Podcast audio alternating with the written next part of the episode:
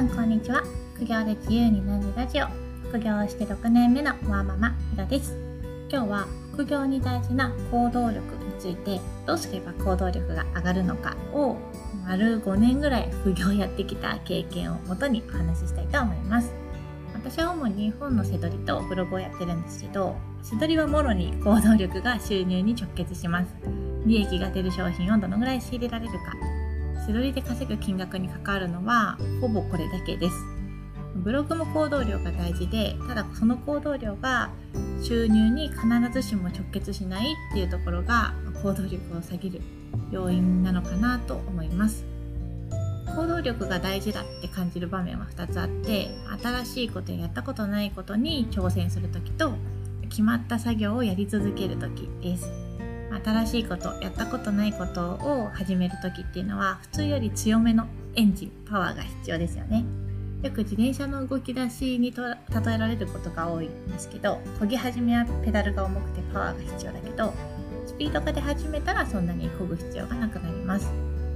新しいことを挑戦する時に行動力を出したいっていう時はそれをやった後に起こる結果プラスの結果を想像すると結構やる気が出やすいですよ。例えば副業始めようかなと思った時に副業を始めたら当然ですけど収入が増えるかもしれないですよね。もちろん100%確実に収入を増やすにはアルバイトとかになっちゃうんですけど50%の確率で月5万円の収入アップになるって思ったらやりたくなりませんか？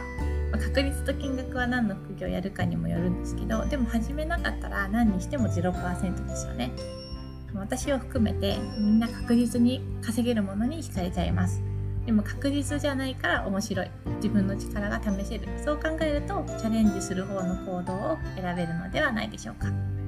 まこの行動をしたらどうなるかなとか絶対ではないけどこんなこともできちゃうかも。こんな可能性もあるのかもと思うと何かを始める行動力が湧いてきますよ。その時は「でも」とか「どうせ」とか「結局は」とか 現状を維持したい気持ちや怠けたい気持ちから出てくる言葉はちょっとグッと押さえてまずは少しだけ行動してみてください。スモールステップとかベビーステップといってなんか少しほんの小さいことだけちょっとやるとあもうちょっとできるもうちょっとできると言って行動しやすくなるそうです。一回始めたけどなかなか続かないっていう場合もありますよね。この場合の行動力は継続力と同じ意味かなと思います。継続力がないなと思う時はやらなきゃいけないタスクとか作業をちゃんとやってる自分とやってない自分どっちが好きかなって考えてみるのはどうでしょうか。私はこの考え方が結構気に入ってます。ブログだったら今日は1記事書くぞと決めたけどなんとなくやる気が出ない、まあ、すごい疲れてるとか体調が悪いとかだったら休んで仕切り直した方がいいと思うんですけどでも気持ちだけの問題なんかやる気が出ないなだったら、まあ、今日1記事書き終わっている自分と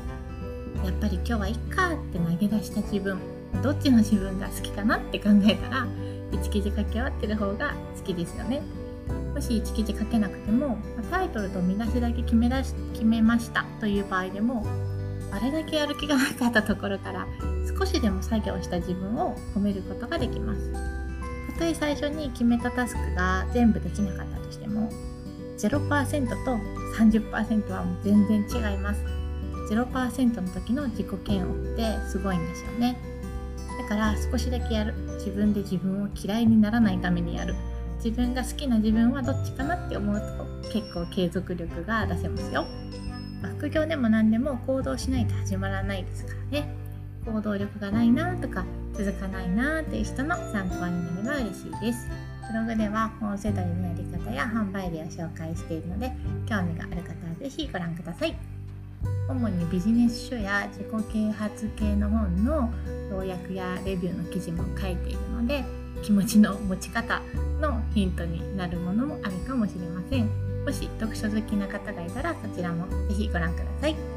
それでは次回の配信でまたお会いしましょう。ひろでした。さよなら。